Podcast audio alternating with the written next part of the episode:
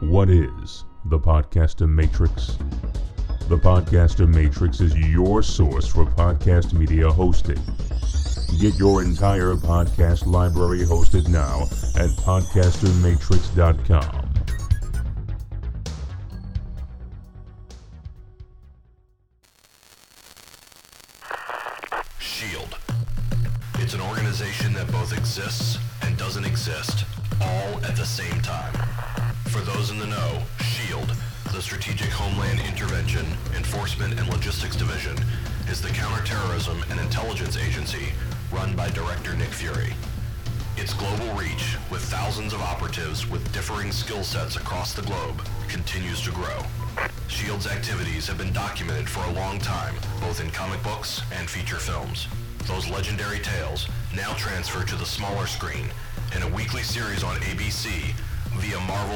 Agents of S.H.I.E.L.D., a chronicle of the findings of a crack team of S.H.I.E.L.D. agents. This is the detailed review of those chronicles.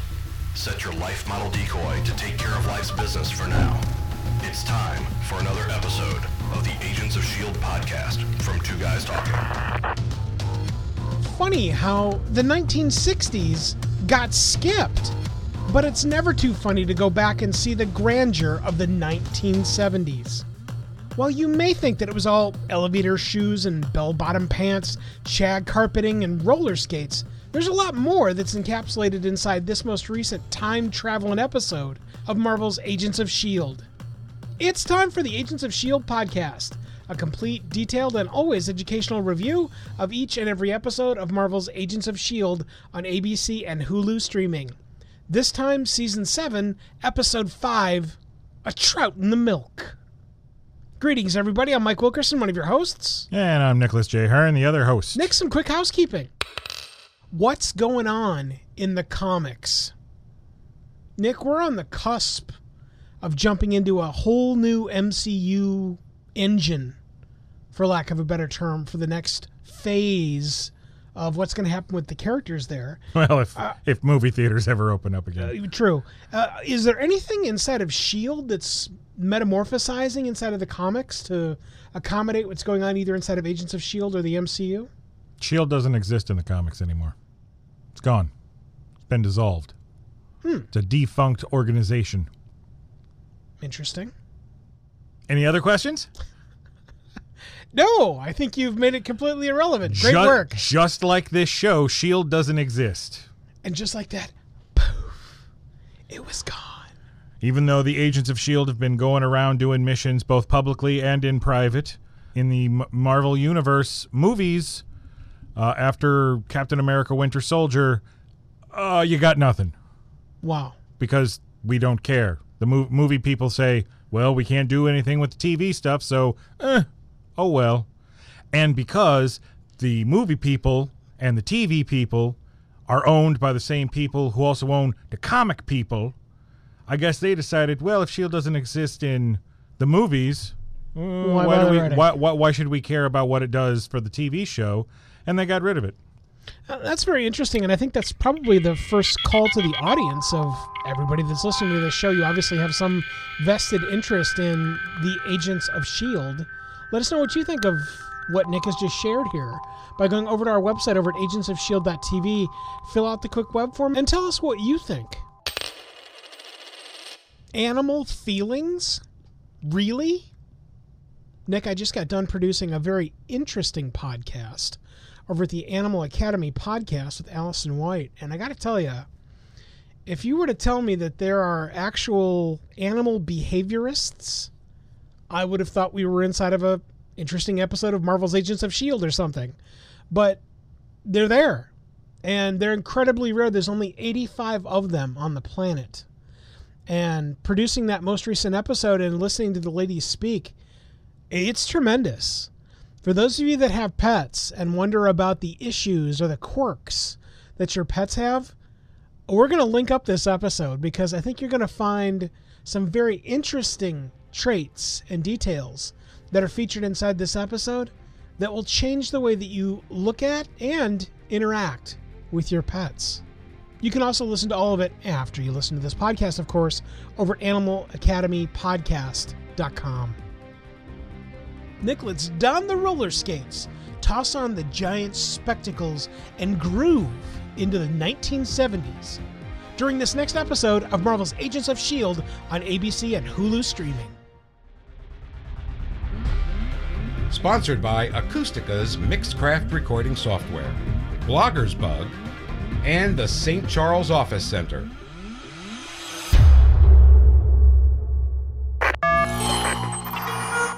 The title of the episode. As much as you and I have talked about previous episode titles, jumping into colloquialisms and quirks, this one does a double dip here.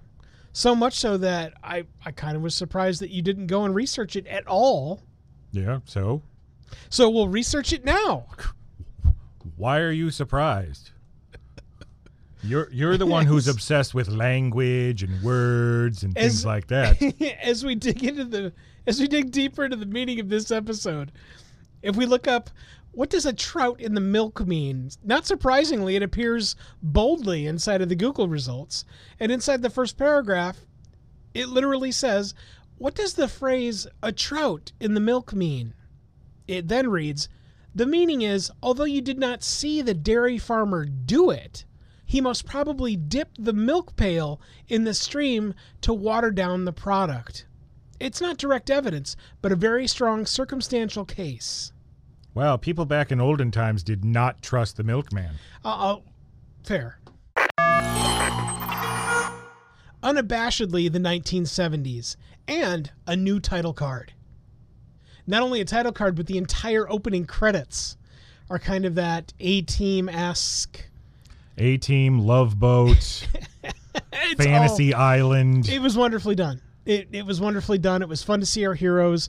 It was fun to hear who I think was probably it sounded like Deke, in just a different voice that Deke chose to put on inside of the credit read inside of this, and it, it was tremendous. It's going to go down in the lore of easily the most fun opening credits for uh, Marvel's Agents of Shield episode. And this goes into what we were talking about a few episodes back by saying as long as the intro to the episode is the only thing that pokes fun at the wacky time travel The adventure kitsch, right? Yeah, yeah. and we keep the story serious, this is how you can balance the the goofiness and the comic bookiness Yeah. but still have a serious show. Yeah, and it, it's funny that you mentioned the, the balancing act because uh, there's at least four or five different Marvel films that I wish could do a better job of the balancing act. Mm, yeah. I, I think that a lot of them would benefit being able to do the balancing act better, but still keep in, in heart that this story about this guy that has a metal suit of armor flying through the air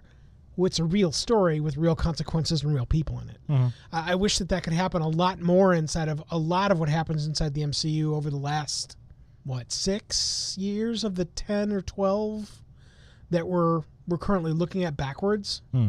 Th- th- There's a bunch of that har har funny, isn't that funny, chiding elbow in the gut stuff that I get, but I again keeping that that serious balance that there are things on the line here. I love that. It's also a piece of why I love the the tail end of this episode. I thought it was really brilliant. Revisiting Enoch, but not right now. Uh, this is great. I love that we wait until what three quarters of the way through the episode to actually go back to meet Enoch, Well, rather than he's just tucked inside here as, "Oh, hello, it's time to meet me again." Well, I mean, they they they specifically go to Enoch first. 1st mm-hmm. thing on the on the agenda is let's get some clothes to blend in. Second thing on the agenda is let's go to the underground shield hideout where we're hoping Enoch has been, you know, cooling his heels for oh 40 years. the fun of production design this season. This would have been a production designer's dream to go and be able to revisit all these times and places and you know the, this may be a backlot but damn it's well done yeah. I mean, yeah. like all of it. The the scenes with uh, Ellen Coulson and May walking down the street, Daisy and Sousa walking down the street, interacting. I thought that was all wonderfully done, and that you're that you're able to play in this playground of different time spans inside of this program this season.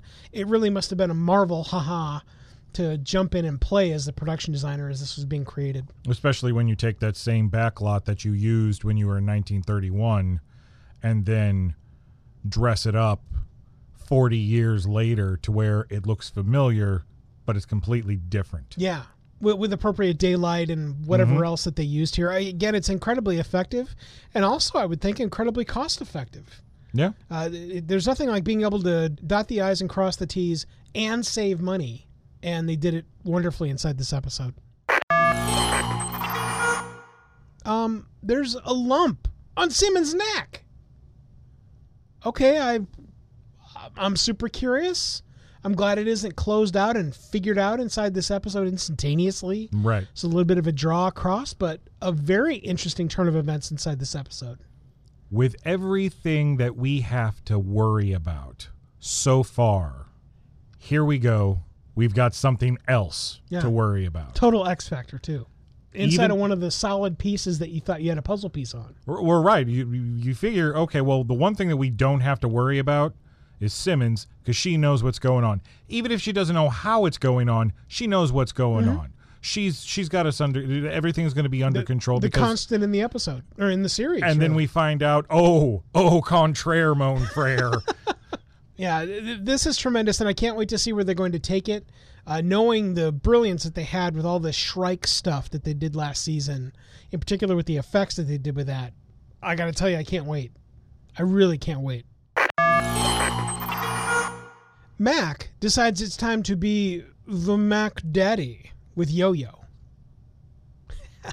this was fun, and the territory that they that they graced inside this scene is so appropriate hmm Yeah. because what I didn't want to see was a you know a, a dark and smoky corridor where they then have a kiss and and and luscious lovemaking ensues or something goofy. And we didn't have any of that. It was all very touching. It was all that the, the charismatic relationship that I know I enjoy being able to see from both Mac and Yo-Yo, especially now that they've been separated by the time that they have been separated. hmm I love being able to see the re-reminiscing of that. It, it, it felt very, very good. Well, it's it's very adult. It's very appropriate. Yeah. It's it's one of those relationships where, I mean, pretty much all last season we were all like, "Oh, come on, guys, get your act together. You know you're supposed to be together." And I mean, like I said in a previous episode this season, Yo-Yo had a really hard season 6 Mm-hmm. She went through a lot, and for her to reciprocate the the flirting from Mac and and to be happy with it, uh, it makes me happy because okay, maybe we have a little bit of hope for these two Yeah. if they could ever find some time to put the moves on each other. I mean, they might have been able to had the timeline not been screwed up because this was supposed to be a deserted shield base and it wasn't. Yeah, that's something else we're going to dig in deep here too. Is that the things that you expect or thought you would be able to see, it's all changed. There's nothing that is constant inside of here, and I think that's why being able to revisit this relationship that once was hmm. something that it was a constant, I enjoy that. I I love all the I love all the flipping that they're able to do with the story elements inside this particular episode, where we're expecting to see X and we don't get X, we get like H Yeah. and P next to each other instead of there being something that we expect. I really like that inside this episode. And this is a piece of that. Stoner and Wilfred Malick? How about that? The guy that is the living embodiment of this is S.H.I.E.L.D. Welcome to S.H.I.E.L.D. 70s shield. the living embodiment of 70s shield. Yeah. I love the fact that we get a revisit from Patrick Warburton in the guise of General General Stoner. You and, you and I had talked about what kind of zany story could they possibly come up with to, to reanimate this guy back when he appeared in Yeah. previously in the series. Well, here he is in, in full form. I remember because we're watching it. He's he's on all these videos walking people through the lighthouse, yeah. and we're like, I want this story here because Yeah. if he was in charge of Shield at some point in time, that must have been a crazy time. super zany and we get to see it it's in its full glory i love the kind of accidental authoritarian that he puts on when in reality he's just kind of milking the system to be the guy that he is inside Yeah. of here, pushing the buttons and, and moving along everything on the board because it needs to be moved along. And I love being front and center for that. And of, of course, being able to see Warburton come back and provide this this character and this presence. It's a tremendous piece of this episode. But then we get the surprise that guess who's still alive and running things? Yeah. Freddy. Freddy Freddy's alive, Yeah. and not only that, both of his children are alive. Holy crap, the timeline has totally gone off the rails. Totally skewed into this other That's direction. right. That's right. and I, I- it's amazing and it is a complete departure in regard to everything that quote we know and i love it and i think we're like 18 maybe 19 minutes in when we're finding out all this stuff Yeah. so it's a tremendous front end load for this episode really well done but ahead of schedule with project insight very interesting. So we learned that Project Insight has suddenly been fast forwarded here inside the 1970s so that it doesn't happen with helicarriers and inside the first Avengers film. It happens here inside Yes. of glorious 1973. I love it. I love it all. This is where it's taking the the centerpiece of what we know as historical lore inside the Marvel universe and flipping it not only on its head but upside down, sideways on a roller coaster, back and forth. Oh, and by the way, here's a couple of characters you thought at least one of which was dead. Oh, and by the way, the father's still around. I love it. I love all of it. Yeah, where this is concerned, it's now it's now at the point to where I I can't complain that the show had no connection to the events of Infinity War because now the timeline is completely puckered up. Yeah. To use a a, a polite term, I, I I don't know what to expect anymore. Because before I was like, okay, ripples not waves, ripples not waves. The Chronicoms have just made a whole crap load of waves. Yeah. How do you how do you fix this? Yeah, the Chronicoms are in the are in the tank, and they're in the tank with that wave machine thing. And it's just a matter of the agents being able to survive and then hopefully play along and make things good. I hope they know how to surf. Yeah, yeah, no, I love it, and I, I think it's uh, again, it goes back to the exactly what you were talking about, where we kind of expected. Here's the realm of things that could happen because, of course, you know the timeline can't be screwed with. Right. Uh, out the window. Yep. The conversation with L.M. Coulson and Sousa and what ifs.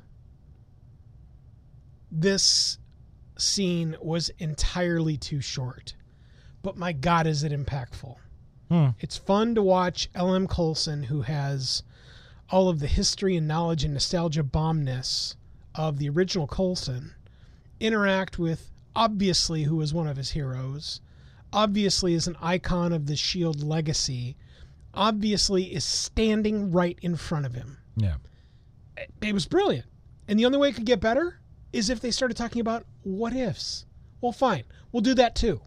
So, again, a, a tremendous scene here from both actors. I, I love the guy that's Sousa.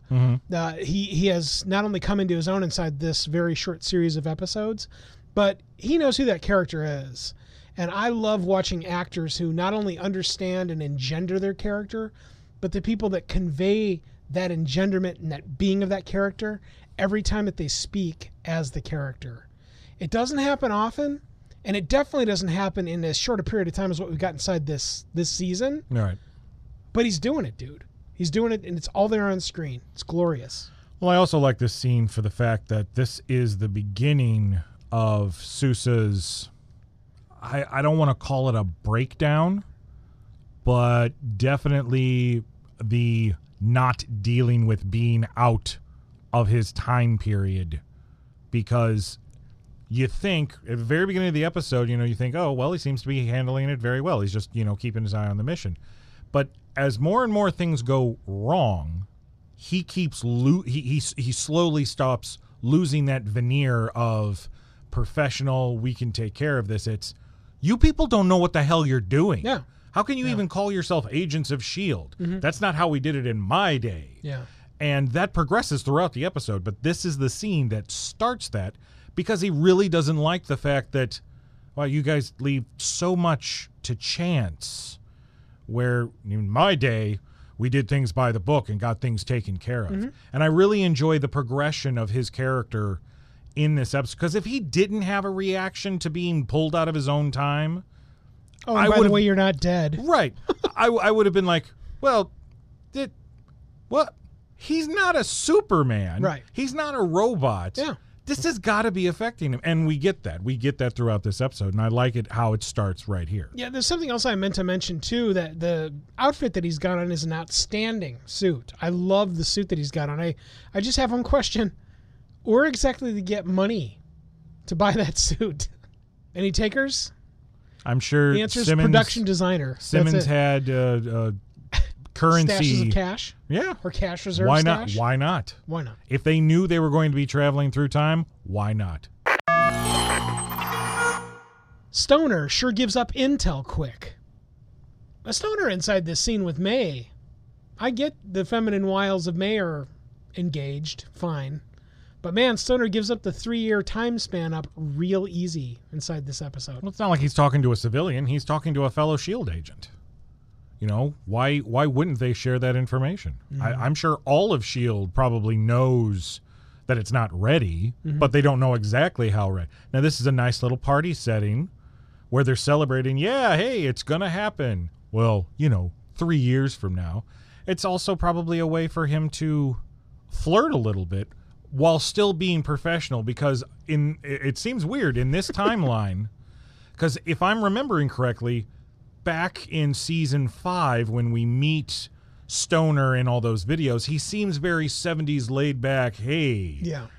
and now it's like well you know because i'm your superior i cannot actually buy you a drink but i can flag down a server Yeah. for it and i'm like It, it seems like there's a little is, bit this of. isn't the 70s that I, I've seen movies and television about, man. I Yeah. mean, well, it seems like a bit, a bit of his scruples is still left over. well, right, right. Hasn't So, quite been peeled off like a scab. so with you know the reciprocating of of information may be the only way he knows how to impress the ladies. Very interesting. Yeah, I, I suppose that that is a show of confidence. Although I guess Because let he, us not he could forget. lie, and how would she know? well, yeah, but let us not forget when they jump ahead three years ahead later on in the episode, he remembers her.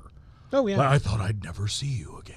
Well, and how could you forget the incredibly attractive? Well, right, but they only spent maybe 10 minutes together, and this guy has been pining over her for three years? You you've probably met at least one lady in your life that if you saw again that looked exactly the same.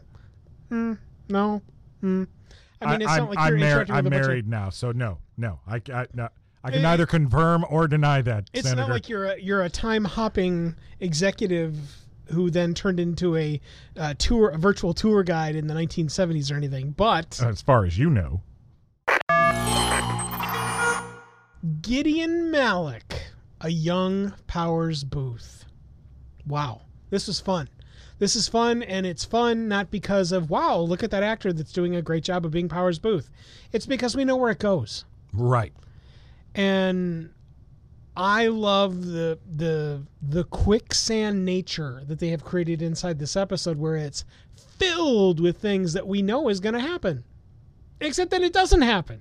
Or, or at least And- we know would have happened or did happen in a different timeline. Right. And by the way, here, enjoy the screwball. right. And I, I think that stuff like that is very, very emblematic of quality writing, especially in the last season of a program. I, I and I dig it. They, they've completely got me. They've grabbed the little tendrils of each of these subject lines, and they've twisted them just a little bit enough that I care about all of it because, again, you and I both know, as does the audience, where it's supposed to go and what's supposed to happen. Or do we? a hanger, more story, and the next step. This is tremendous. This is something that, again, Agents of S.H.I.E.L.D. has gotten right, what, 98% of the time, 99% of the time, where there is a pan into a room and then there's something CGI that's conjured, except it's spectacular. Mm-hmm. It's not kind of good. it's not, it'll do. it is spectacular. And I think when Yo Yo and Mac look up into the into the hangar, and they see the the initial construction elements of Insight, I th- I was blown away by that. I think the last time we laughed at any of the special effects done on the show, I want to say season four when uh, the build when, when a building was being blown up and Oh, metal director arm. Yeah, director yeah. Mace Yeah. was inside and the and the building falling down just looked ridiculous. Yeah, I agree. And I think that was the last time you and I ever kind of ribbed on this show for having lackluster quality when it comes to their their uh, their CGI effects because after that everything was everything Yeah. has been stellar. And I don't know if it's because of some sort of budgetary jump or just they want to make sure that the level of quality is at least this bar or better or whatever it is. But for those of you that are creating the show, I was awed at least several times inside this episode. And that was one of the first ones. A hit list of heroes. This is tremendous. You're going to laugh, but I did not have my glasses on while I was watching this episode. I left them in my car. and I'm like, oh, I guess I could go get my. No, I'm not going to bother doing that. So I could not read the list. Who else was on the list? Did you see the list? Uh, the list was extremely small and I have a very large TV, so Yeah. I couldn't really make anything out until they actually zoomed in on a name and the name was Bruce Banner. Mm. And then later on they read off a couple of more names on the list. Mm-hmm. So one would believe that this list is pretty much comprised of anybody that's going to be a part of the next generation of Shield and anybody that was going to grow up to be an Avenger. Mm. So I'm sure Natasha Romanoff's name was on there. Clint Barton's name was probably on there. Uh, Ni- they even said Nick Fury's name was on there. So I mean, he he was on the list. Bruce Banner, Agent Coulson probably was on that. Hmm. Col- not only Coulson, but I can also bet Maria Hill was probably on that hmm. list. Very interesting. I'm going to have to go back there. And that's actually another strange call of the audience. If you guys saw the list, because Mike was without glasses, idiot, and Nick just doesn't pay attention while he's watching the show, well, then you should send all of your input to us via our website over at agentsofshield.tv. Fill out the quick web form and let us know what you think. Have you been to the river's edge? Whoo boy. This is where the episode gets electric. This is phenomenal because I love it when a series or an episode or a movie can set cards up and you know you know that the cards are going to or the dominoes are going to fall, but you don't have any idea how they're going to fall Right. and they had me. They they absolutely had me from the time we get the the note from Malick where he literally says, "Right, but they'll be giving up their position," and I'm like, "Hmm, very interesting." And then all of the little story cadences and twists and turns and blah, and I had no idea where they were going until we get to the last several minutes of the episode, even. Yeah. And I love that. I love that I can't deduce what's going on. And even though the last final pieces are conveyed, in fact, shown inside of this episode in just the last several minutes, what I don't get is that same assholish read that I get from the frickin' Sherlock Holmes films. You're still complaining about I am those? still. I haven't rewatched it yet, as uh, because I, I will fulfill my promise, just not yet.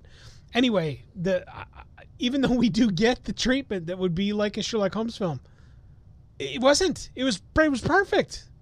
It was absolutely delivered, 100% satisfaction, and I loved it. Come with me if you want to continue to exist. Brilliant, brilliant. And while it, some of you will quickly chide that and go, "Oh, ripping off Terminator again," I love this. I love this because it's a reintroduction to a character that I know both you and I love. Mm-hmm. It, it is totally appropriate. There's nothing goofy going on here, and that Enoch decides to take that line and make it his own is even better. I, I, I adored this. I thought it was a great piece of gel that brings us into the final roller coaster dip of the episode. I thought it was great. Well, one would assume that television and film would be a part of studying human history because, as we know, Enoch started off as a archaeologist chronicom. He was supposed to be mm. observing humanity. So for him to take the line, because let's assume he saw the film, he saw Terminator 2. Original Terminator. Uh, well, well, an original Terminator. Let's say he saw one, either one of them or both. This is not the Enoch that we know. This is an Enoch who decided several years ago, wow, I'm just a piece of hardware to these people because he's giving no fucks whatsoever. I'm here to rescue you, but you know, you guys did leave me. Yeah. You stranded me. And he says it several times Yeah. in this episode. yeah, total screwdriver syndrome. There's and no I question. love the fact that the the character in just an episode for us, but you know, 40 years for him. I love how a character can immediately change. There's a reason for that change, and we don't have to talk about the change. and we not even witness it. Right. Yeah. and it's showcased wonderfully. Again, the the the thought that goes into uh, not only telling the actor to act appropriately, but then lines like this and then the subsequent activities of that character inside this episode. It's just it's brilliant. Jumping to 1976. Wow, 1976. I'm six years old, and I was trying to remember the things from then. And beyond that flag that's showcased here, you don't. I mean, there's not anything really that's indicative that they show here that would tell you, oh, 1976. Gotcha. Right, right. But it's fun to know that we're jumping three years ahead. That we're jumping completely unexpectedly, just out of the blue. Oh my God, we're jumping. Yeah. I, and I thought that was tremendous. The only way I think it could have been more tremendous was if they'd have left one of the characters that does age appropriately. And we don't know that that's not going to happen in a future jump, True. but I mean, that that's the only way that more peril can be imparted inside this. And I thought that this was a, a, a wonderful showcase to know that you are on the cusp of very, very bad things happening, and you are front and center. I love that. and the fact that even though the Chronicoms have helped Hydra move up their timetable by 40 years, it's interesting to see that they're no longer playing by the rules anymore. Right out the window completely. Yeah. Because you, you, yeah, yeah. they were a villain that followed a set of rules, and that's why you were able to counteract what they were doing. Well, now you have to adapt to the fact that they're not doing that anymore. Mm-hmm. And this episode is a perfect example of our heroes scrambling.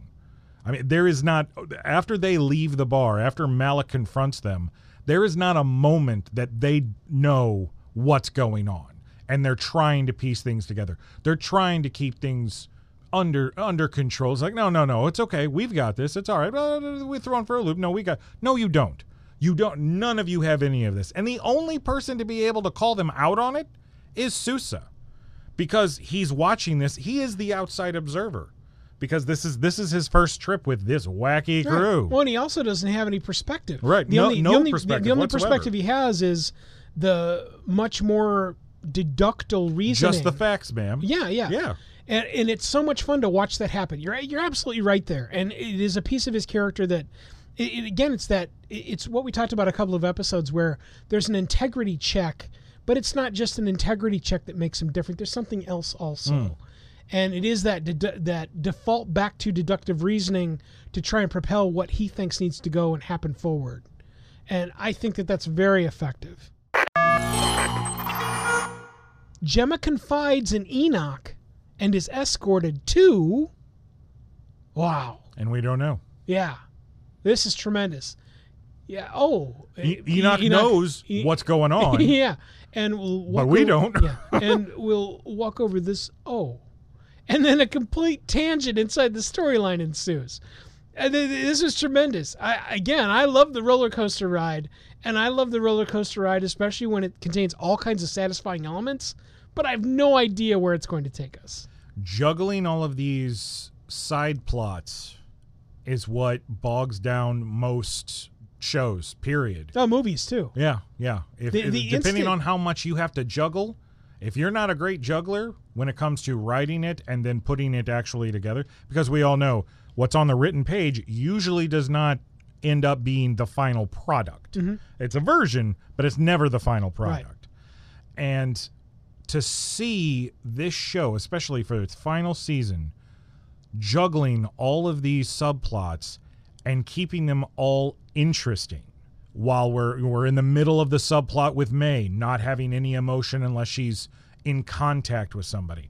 Oh, Simmons has got a, a glowy red bump in her back, uh, the back of her head, and and then we've got we've got everything going on with the Chronicoms dealing with the the timeline and the fact that the the timeline is is skewed now. Right, and that it is skewed, and that all of these other elements that weren't even there to begin with are now there, and then acting all as their own machinations and gears inside the new system. Yeah. I, I, you're you're absolutely right in that if the if the vast majority of what's going on here inside this episode were thrown at any other television show, at any other feature film, or any other streaming movie, it would fail.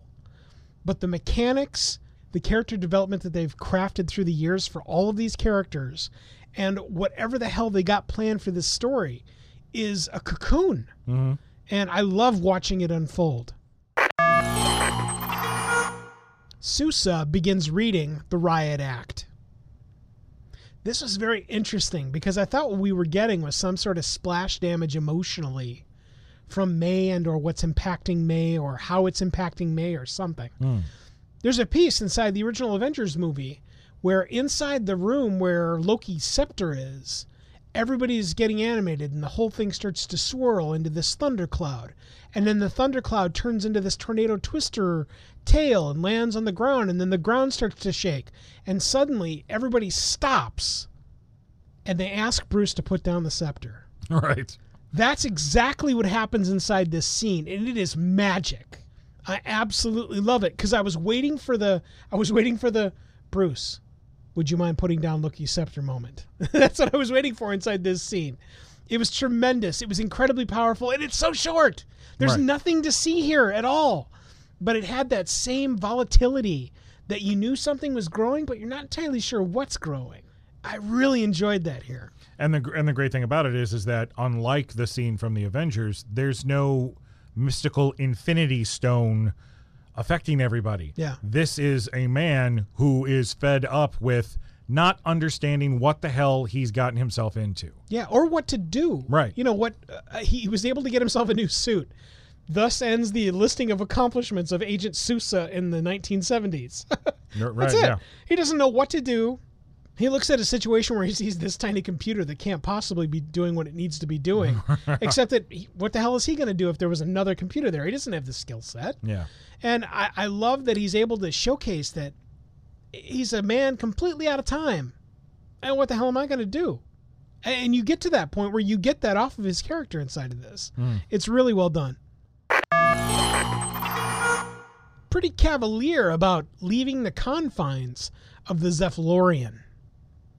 Knowing that instant, unexpected time jumps might happen, boy, leaving the Zephyr One at this at this point. I mean, I get it, you gotta, because you want to stop Insight from launching. Sure, I get it, but man, uh, imagine if five of the team members had just left for another fifteen-year jump. Yeah. I feel like there was a part of this episode that was cut for time because before their I'll jump agree with that. because before their jump agree to. Mm-hmm. uh, to 1976, Sousa is the one that alerts them to the fact that the clock is changing. Hmm. We've never established in the show that they can predict the jumps because it was Right, always there's- supposed to be yeah, yeah, yeah, happening by random. And it looked as if there wasn't going to be another the- the- jump. You're right. You're right. There was the tone. The tone would happen, and then a clock would appear with whatever the Right. the- and this time time it looked like they had a very large window. Then the Chronicom starts wasn't a large screwing window. things, and Yeah. then oh, oh, yeah, in 30 seconds we're we're leaving. So I, I feel like there might have been like a deleted scene that Gemma Hmm. says, you know, well, well now we've uh, got this nice little device that can can at least predict when the possible next Look, jump it's the flux be. capacitor that Uh, allows yeah, us to something block. like that. Yeah, yeah, yeah. I agree. And and I I, feel that's probably why they weren't that worried about leaving because they knew that they had all the time that they needed. Yeah, I'll agree with that. And uh, again, what I love here is that the the pace of this episode is instantly dialed up when you know that they're leaving. the- They're leaving the Zephyr One. What's going to happen if another unexpected time jump happens? What is going to happen? And they leave that lingering for bringing in Malick diverts the timeline again. This is again brilliant. I love being taken on a story where I have no idea where it's going. And at this point in the episode, the gloves have come off. You have no idea at all where the story is going to take you, Uh, all of the expectations of the future completely go out the window, except that I happen to have a DVD and a series of DVDs that are the feature films that happen after this movie inside of the MCU timeline. Except that they don't mean anything right now Right. at all. And I love that that that sense of complete believability in the impossible here is a very hard portrait to paint. Hmm. But they've painted it expertly inside this episode. It's all you can do. You, you have to grasp at the things that you think that you can affect. If Malick is supposed to be dead, well, you take him out of the time. You they're essentially going to do what they did with Sousa. It's like we're just going to take him. Well, what are we going to do with him when we do that? We'll No, no, figure no, that figure out it out. later. Yeah. But right Yeah. now, the most important thing is getting him out of the equation. Okay, but is that the most important thing? there's probably a list of things they could have been doing, but with limited amount of time and limited resources, because even though the Zephyr One is very high tech, high tech doesn't really go with the low tech of the 70s. So you're still limited. You can travel through time, but guess what? You're not going to be able to access their stuff remotely because that still doesn't exist yet. You have to have you have to be hardwired in, as we saw with Daisy doing her doing her little Daisy thing. And the fact that they're grasping at straws on what to do. It's like grab Malick, destroy the launch. Boom, that's it. That's what we got to do. Was it a Hail Mary play? Probably, because they didn't really have enough time to actually think what could we possibly do to impact this moment in history to make the waves that have been coming and crashing upon the shore less impactful. And doesn't really go the way that they hoped. Leverage and another future alteration and revealing their position. Desperate times call for desperate measures. They, they do, and it pays off wonderfully.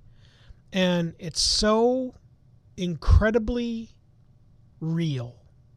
It does not get more real than the, the, the little instances of what we've got shared inside the last eight or eight or ten minutes of this episode, because you think you know where it's going, and you can even see it in front of you. You have these wonderfully crafted outfits that L.M. Coulson and May are wearing, blending into the populace from. I, I'm telling you, those suits that they made, they are rips right from what they look like inside the comic books back then in the 1970s. Oh yeah. Oh yeah. They're spectacular. The only thing more spectacular is when more of them show up and you can see every single one of them have that exquisite soldier guard of shield outfit on. It, is wonderful. Those, those are all incredibly crafted well. And then you've got the story bounce between Ellen Coulson and May, to and fro, wondering what's going to happen with that. Ellen, you can hear the the the waver in Ellen Coulson's voice that he wishes that he was real and that they could have some sort of connection and a chemistry. And I, I it actually felt like Ellen Colson felt like that he wished that she could feel what he's feeling. Hmm. And that's tremendous to be able to see that from the very short dialogue that they have, but their body language and then the dialogue that is shared, all of that is conveyed there. That's that's expert level storytelling, as well as acting inside of a very short window of, of time that we're talking about here. Right. Because I think the the inside the baseness is maybe three and a half, four minutes total. It's not very long. No. And well, we keep on cutting back and forth to all of our other players. Right, right, right, and, uh, and at least one commercial break as well that amps up the tension again. I, I, I loved everything that was inside this episode, including the machinations of breaks that were used inside of this, because the breaks inside of this just amp all that up. Um, that, and I haven't had to worry about seeing a, a trailer where I see, oh hey, look, Enoch's back with the team next week. All of that makes this incredibly fun to sit and watch and not know what the hell is going on. I, I, I love that that that tempo that is allowed by not knowing what's going on. And so those of you that dig into spoilers and must know every single thing about insert whatever imagine if you knew nothing and where you'd be inside this season, especially of Agents of Shield. And that's where I am right now and that's why this storytelling I think is so incredibly effective and impactful. Hacking into the system and Sousa's admission to Daisy. Uh, this is another incredibly well crafted scene where you can see another layer of the onion being peeled back from Sousa as he just he literally admits to Daisy everything that's going on inside of his mind. And it's refreshing. It, it feels like a piece that maybe he was able to take from Peggy that that helped him understand how he needs to be sharing how he's feeling. Frankly, what it reminds me a lot of is dealing with um, Captain Christy Giuseppe over in the WhatCopsWatch.com podcast, because he always talks about how cops always need to be able to share their feelings and tell people what they're feeling, because if they don't, they'll probably end up on television Right. Yeah.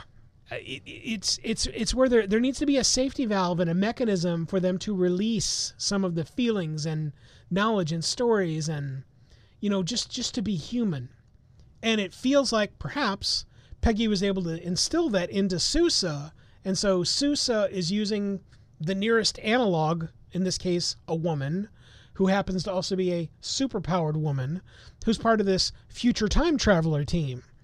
And I loved it. I loved all of it. And Daisy doesn't do shit. She's looking. She's got her face shoved in a computer screen the whole time. Yeah. She says maybe five or six words out of the whole thing, and it totally gives Sousa the platform to act, and and and to to have this soliloquy that that Daisy is listening to on the periphery, but that we are instantly listening to and witnessing, and I really appreciated that.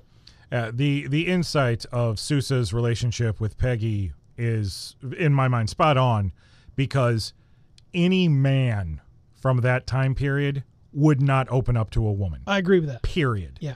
But Sousa has worked with Peggy, which has shown him, well, okay, not all dames are are, yeah, are you know nice and fragile. Right. He's had the soup. Right. Isn't that funny that this scene might even take us back into the title of this episode? Where I Trout in the milk. What is what exactly does that mean? Let's go back to the definition again real quick.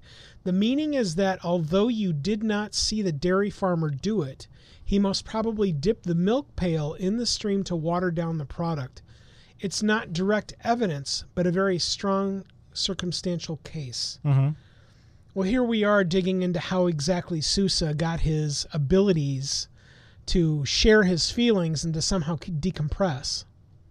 So So is Peggy the trout or the milk? uh, you, you can figure it either way, but uh, again, what I love is that one, they're willing to show something like that, because again, as you said, somebody, a man walking around in the 1950s, uh, not so much. Sousa, however, after having dealt with Peggy Carter for in certain number of years, he's armed with the knowledge that being able to decompress will help him grow as an agent, but also keep some very cogent thought that you absolutely need in a situation like this. You're going to need a bigger computer.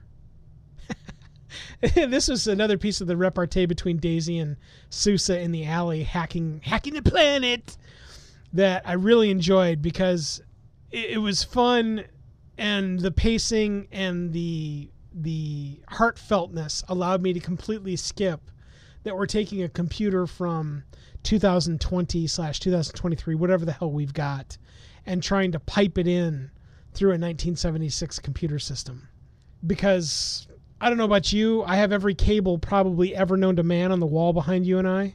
You know what cable I don't have? The magic cable that would allow me to take any of these computer systems and jack them into a 1976 interface. Mike, are you an agent of Shield? Oh, that's right. Did did you get your equipment off of the Zephyr One? No, no, all I right, did not. all right. Then then then shut your pie hole. Shutting pie hole, sir. What is May's area of effect?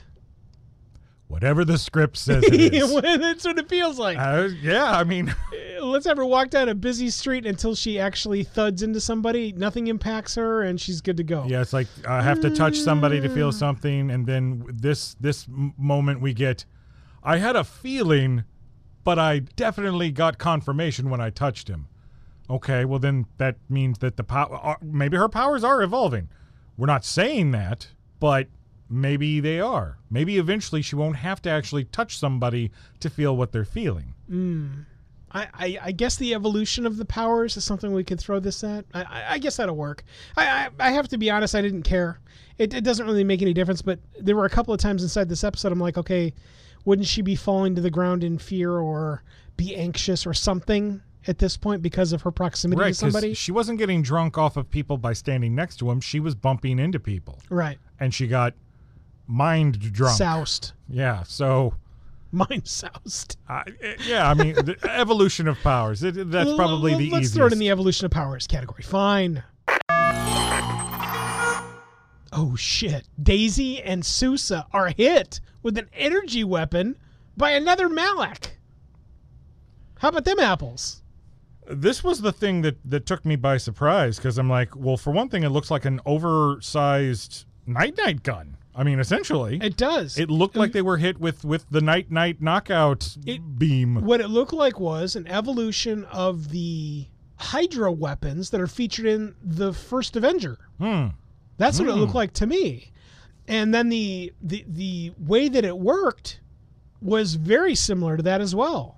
Yeah. Nothing good, everybody. In case you weren't you weren't already on board, that, that they've got propelled energy weapons inside of 1976. Well, yeah, that's is bad. not good. that's bad news. But then now with Nathan Malick, who was nobody because he was dead in the original timeline, and now, now you know when we see him earlier in the episode, he's like, that whole dead thing. It's overrated. right, he's he's like this milksop. It's like. He's he's nobody. He's the he's the good kid. He's the the the wishy washy one. the good kid that goes and shoots agents. well, well, he sees Daisy use her powers, and then they, you know, they jump ahead three years, and now here he is. He's wearing the leather jacket. He's his hair's a little bit more disheveled. It's like, hey, I watched Easy Rider, and I get it, man. And and he comes uh, he comes in guns blazing, takes taking them both out, and I'm like, well, who who the hell is this guy to be able to do this? And I I have a feeling that now that Nathaniel Malick is a part of the timeline, he's going to be just as much of a threat as not only his father but his brother. Yeah, yeah. No, I, I totally agree with that. And again, I I love the the only way that evil powers can be better evil powers is if you make more of them. right. And that's exactly what's happened here, and it's not an accidental circumstance. This is something where it, it is a planned thing that the Chronicoms have put into place, and it's now squarely impacting not only the Agents of S.H.I.E.L.D. Team, but the future. Deke shoots Freddy? I guess if you got him squared up and everything's falling apart, well, fine, kabam. And he does. He outright murders Freddy right in front of everybody. And I was surprised. I was totally surprised. This is another one of those jerks to the left into the embankment because you don't know what's coming, and I, I loved it. I absolutely loved it. The only thing I love more is Deke's facial expression, where he just kind of goes, What? Hmm, "I don't know." Everything, Status everything, quo. It's a bit, It's even better than that because it's not status quo. It's what do we got to lose? Everything He's is supposed sideways. to be dead. Right. Everything is sideways. Uh, so many changes have been made that we probably, they probably can't deduce exactly what's changed, how it's changed, who's dead, who's not, who's, who's, who's been killed on that list. They don't know. They know that the list exists. So I, I, again, I love the the X factor. Not that they're they're willing to literally pull the trigger to make the timeline change, and kind of just forget about the the repercussions of potential timeline change. I like that that it's going out the window. It's very very interesting. Yo Yo seize the plan. This was great too. Anything that amps up tension where Yo Yo unveils the the triple bonded folded envelope and you can see her facial expression go from small to big and oh my god and everything will happen right after this commercial break. I loved it. It was great. It was terribly and appropriately put. If you if you put the pieces together, because this is the Chronicom's plan, uh, they they basically kind of said it's like, oh, okay, so seeing you, Wilfred, act the way that you did when one of your family members was threatened, gave us an idea. We understand humans a little bit better now. For me, I was like, okay, so somebody's relative, somebody's ancestor, something's wrong. Something's somebody has been grabbed. But we have so many characters, it could have literally been anybody. So I knew it had to be somebody's like parents or grandparents or something like that. I had no idea where they were going to take it though. Mac's parents are held hostage? They have to be killed. and this is brilliant. Yep, yep. They have to. Yep, they- they have to die. Sorry, Mac. This whole little twisty turny roller coaster bit that's put into the inside of this other little twisty turny roller coaster bit. I love this. This is absolutely brilliant. The only thing that was missing, it almost had me. It almost had me. I almost cried because Mac was going to cry. this is the only large black man that can make me cry. There he is. Yeah, And he almost did it again. And I know that's when the show's got me. The show has got me. The stories got me. The characters have me. The the nostalgia bomb of time travel inside of beloved areas of awesome has me. They've got me, Nick. They've got me. Help me. Mac pulls the plug on the plan. But not immediately. That's the thing that got Yes. me. Yes. You can see I agree with you. there is there is a moment where he realizes those are my parents. If the plan goes down, they will die, they will be drowned, and I might not exist anymore. But the severity of destroying that satellite, I mean that that if we don't destroy the satellite, if the mission does not succeed, the world's over because there will be no Avengers. There will be no Agents of Shield generation, whatever it would be. And there's those those few moments where he's staring at the screen, and you can you can tell he is weighing the option. He's not taking a lot of time, but there was at least a couple of seconds where he considered, "Can I do this?" And it's Mac, so of course, no, I can't do this. There's got to be another way. Abort mission. Yeah, this was super engaging. What I also love was that I, I was not on board the whole, well, he'll figure out another way. I just figured, well, I'm not going to kill my parents, sorry. Right. And I- that's why I thought it was even more devastating. I'm like, oh my God, did he just do that? And during the span of time where you have to doubt what's going on, you then see that there's an alternative plan. it's still a bad plan because position has been given away. Now you're kind of screwed because the Chronicoms will know exactly where you are. Right, right, which leans directly though into what they were talking about about giving away the position, mm-hmm. which okay, that's fine. No problem. And what I also loved here was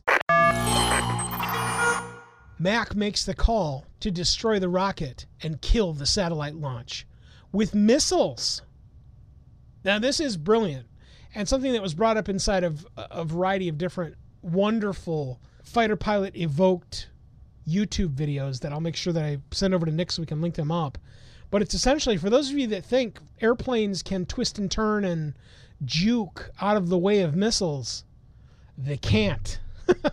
missiles are typically going three to five times faster than the speed of sound. So they will be able to catch this, especially just launched rocket, pretty quick. Right, they're they're, right. they're going to catch up to it, so it can be destroyed. So Especially since it's only going in one direction too. Up. Right. Yeah, it's not juking around and Right. there's no there there are no shafts or flares inside of the rocket. Right. so anyway, I was glad that they they added a little bit of realism into what was an incredibly early technical launch, but I thought it was really really well done here. And it leans directly into the Chronicom plan, i.e., you've now told everybody, including us, where you are.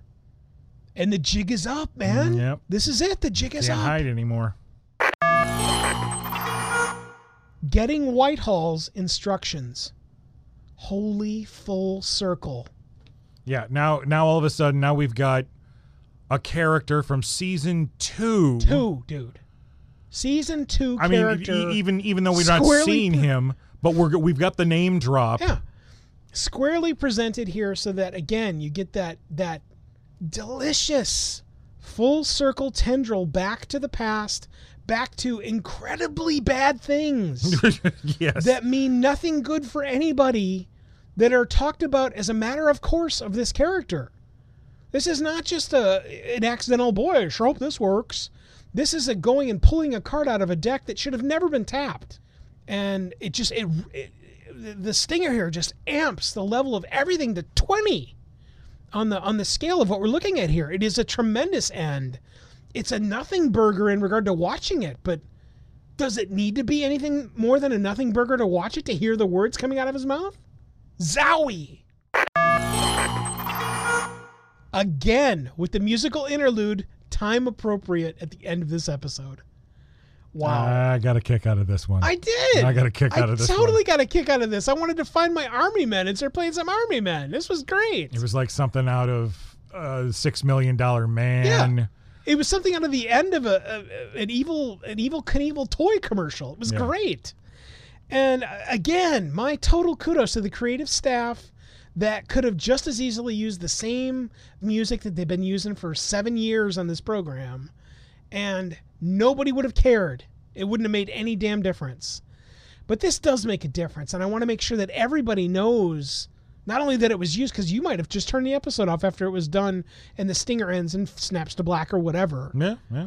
And if you did, go back because you are totally missing out on an outstanding song done in the appropriate time. It's the exact same. It's the exact same music, only done with a '70s groove. Yeah, it's 70s fied. Yeah. And it, it is it is brilliant.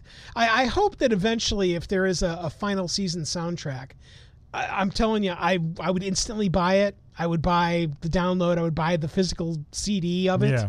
Because this is the kind of thing that you want in in perpetuity to remember this show and the the love and the detail that went into it because it all just shows wonderfully here. We're running super long during this episode of the Agents of S.H.I.E.L.D. podcast, our review of Season 7, Episode 5 A Trout in the Milk. We will be right back.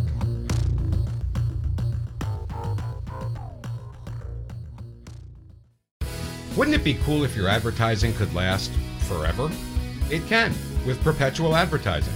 Here's how it works magazine, radio, and television ads are efforts that people might see or hear once, and then they're lost forever. Perpetual advertising provides you with the chance for repeat exposure and replayability weeks, months, even years after it's originally inserted inside a podcast. So even after your advertising is included in a podcast years ago, those efforts are still impactful, providing you with true return on investment. Real impact, thanks to perpetual advertising. Are you ready to change the way you and your company or organization advertises? Find out more and launch a unique perpetual advertising effort right now by visiting twoguystalking.com forward slash sponsors. Make your podcast soar with the Editor Core. The one question every podcaster needs to ask themselves is why am I still editing my own podcast? We all know that editing your own podcast is the worst part of the podcast experience. Get the editing off your plate and reclaim more time to make more content with the Editor Core. Affordable, talented, experienced podcast editors are ready to take your podcast literally to the next level to make it soar. Make your podcast soar with the Editor Core. EditorCore.com. That's EditorCore.com. Thought about a career in voiceover? Need a great, cost effective on hold message for your organization or business? Don't know where to start? Check out The Voice Farm, your one stop shop for voiceover needs. Check it out now by accessing The Voice Farm at voicefarmers.com and see what difference can be made with a company that is truly outside the box. From the Voice Box, voicefarmers.com. That's voicefarmers.com.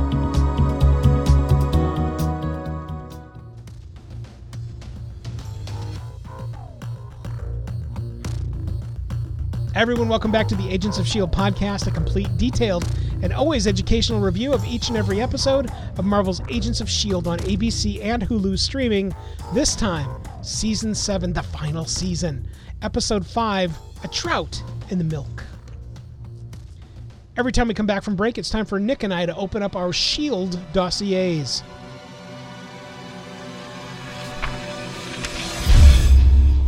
The Shield dossiers are where Nick and I notice either an actor's portrayal, a storytelling element this way or that, or something else inside the episode that tripped our collective review night. Fantastic. Nick, what have you got? My Shield dossier for this episode has got to be not knowing where the hell we're going. How about that? I love hearing you say those words, dude. The first four episodes of this show follow the formula of ripples, not waves. Right. I'm like, I love that rule. Fine, because there's a lot of wiggle room in that in that rule, but it's a rule. Mm-hmm. Well, guess what? Out Epis- the window. Episode five, fuck your rules. Totally. and you have no Totally. idea what to expect. Right. And for somebody who has been watching this show from the beginning, from somebody who's been reviewing this show for seasons now, and for somebody who can see the matrix when it comes to storytelling, not knowing where we're going with this show now excites me, but also scares me because I don't know what to expect for these last seven or eight episodes. And I don't know how to deal with that right now. But I love the excitement that it brings to being able to wait and when when it drops on Hulu Thursday morning, I'm like, "All right, let's do this." And have no idea what to expect. And that is my Shield dossier. I want to add on to Nick's Shield dossier as well. For those of you, I want all of you, at least if you're alive, haha, to go back to the middle year of 1991. You've just left the theater from James Cameron's Terminator 2. And if you can remember what Sarah Connor told everybody as that film was ending, we are on a dark highway at night not knowing what the future holds. And that's exactly what's going on here. You, me, nobody else has any idea at all what is coming. You can't. There's no way. You might be able to accidentally guess, but you have no idea. Right. But I love it. I love the total X factor of not knowing anything about what's going to happen in the next episode. So that, like you just said, you sit down on Thursday morning after it's been released on Hulu and you sit and you get to marvel at more awesome. Mhm. I love that. I think my Shield dossier inside this episode has got to be Agent Sousa. I had alluded to his greatness and again that addendum item onto integrity that we've already detected and recognized and talked about a couple of times inside of this show, both inside this episode and the previous episode. But there's something else cooking. Mm. And the title on the package that I see being unfurled is Sousa. Yeah. And I love it. I, I love that I was already enamored with his character when it ended with kind of the travesty that was the end of Agent Carter season two. Yeah. But there's something cooking with Sousa, and I can't wait to see what they're going to reveal for us as this program unfolds because they've got me with that character inside this season. He is he is a throwback, but he's an educated throwback where it's not it's not the Agent Sharp from the second episode of this season. Right. It's not any of the the stodgy, incredibly stiff suits that were showcased inside of the the one shot for Peggy Carter that was featured inside of one of the one of the previous films. Right. Yeah. Yeah. He is not one of those guys and never has been. Yeah. And it's fun to see the evolution that they're presenting with him for him in his future legacy here inside of Agents of S.H.I.E.L.D. I think it's incredibly well done. And again, I can't wait to see where it goes. And that's where we ask you guys what was your S.H.I.E.L.D. dossier inside this episode of Marvel's Agents of S.H.I.E.L.D., the seventh season, the final season, episode five A Trout in the Milk. Let us know what you think by going over to our website. That's agentsofshield.tv. Fill out the quick web form and tell us more about what you're thinking inside this episode. Ah, the rating inside this episode of Marvel's Agents of S.H.I.E.L.D., detailing what's going on inside of Season 7, Episode 5, A Trout in the Milk. The scale works thusly 10 is on top of the heap. A tie dyed rainbow conversion van, ready to roll, complete with green shag carpeting inside. Groovy. A 1 is on the other side of the scale, strutting down the street in your bell bottom pants and ripped to the crotch. Not groovy. Everything starts at a 7 as an average. The numbers go up with positives, the numbers go down with negatives. And Nick, there are no halvesies. Nick, what do you got? We have been pushing back the 10 ratings all season long. and when I say all season long, it's, it's only been five episodes. five episodes. because we believe something bigger is coming. And we don't want to just throw tins Toss willy nilly, and then something totally awesome happens, and then we're screwed. Yeah, yeah. In that vein of thinking, I have to rate this episode a nine simply because I feel like whatever is coming next, and I mean next, the next episode has got to be has got to be mind blowing. With that in mind, having kn- knowing, feeling in my gut that the next episode is just going to be awe inspiring, I have to I have to refrain myself and only give this episode a nine. But I tell you what, Mike, from this moment on, I'm no longer holding back. Oh, good. I'm letting you know if I feel like it's a 10 episode, I'm giving it a 10. Fine, I understand. I, I think for this episode, with all the positives, the rating here is clear. It's a 30. But that doesn't Oh. fit, Wilkerson. never your mind your scale doesn't go I, that high. I too am going to join Nick in the being reserved, but only for this episode and then no longer patronage parade and give this episode a nine also. I, again, I too feel that not only was this an above average episode, mm-hmm. knowing if you are at all a fan of this show, knowing the twists and turns that this episode made, the steps and lunges off the gas pedal featured inside this episode are a bit of brilliance, in my opinion. Uh, so, somewhere again inside of the past writers' room, I would have killed any one of the Malicks to be inside of the writers' room to to to sit and behold what was the the idea generation for what we're witnessing here inside this season. I would love to know where they just go. You know what? What if we just don't kill any of the Malicks? And everybody does exactly what you're doing, which is kind of the their eyes kind of their eyebrows kind of go up in their head, and they all start nodding and looking at each other. Go, hmm, why don't we try that? And they do it. and I love that. I, I love that. It's not even the gloves have come off. There, it's like they're they're just hey these uh, these hands are very interesting to write with. Let's try different hands. Okay. And they do it, and it pays off wonderfully here because of the the skill sets and the panache they've got to write all of these characters to infuse it with a new character or a couple of new characters because for those that have forgotten enoch hasn't been around all that long at all. So you've got enoch you've got Sousa um, and really yo-yo has not really been around all that long either inside the team. And so uh, again you've got that that that peppered momentum writing with completely different ideals of anything that's really been presented i love being in the seats of the first row of what's going on on this stage. And that's where we ask you guys, what did you rate this episode? Season 7, the final season. Episode 5, A Trout in the Milk. Let us know what you think by going over to our website over at agentsofshield.tv. Fill out the quick web form and tell us what you thought about this episode. Until next time, I'm Mike Wilkerson, one of your hosts. And I'm Nicholas J. Hearne, your other host. Thanks for listening, and we'll see you next time. We're thankful you were able to review this covert communication, reviewing the most recent episode of Marvel's Agents of S.H.I.E.L.D., a chronicle of the stories and soon-to-be legends on ABC. Be sure to tune in to our ongoing top-secret communication with agents all over the globe via our Facebook presence immediately.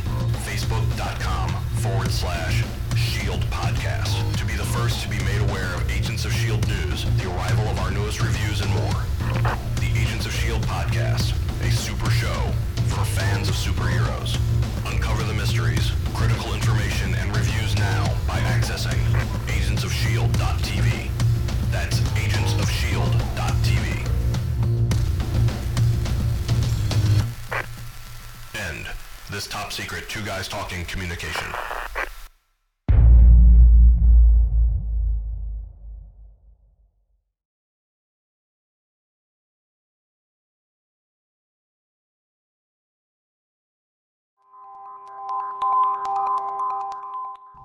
That's a nice segue, by the way.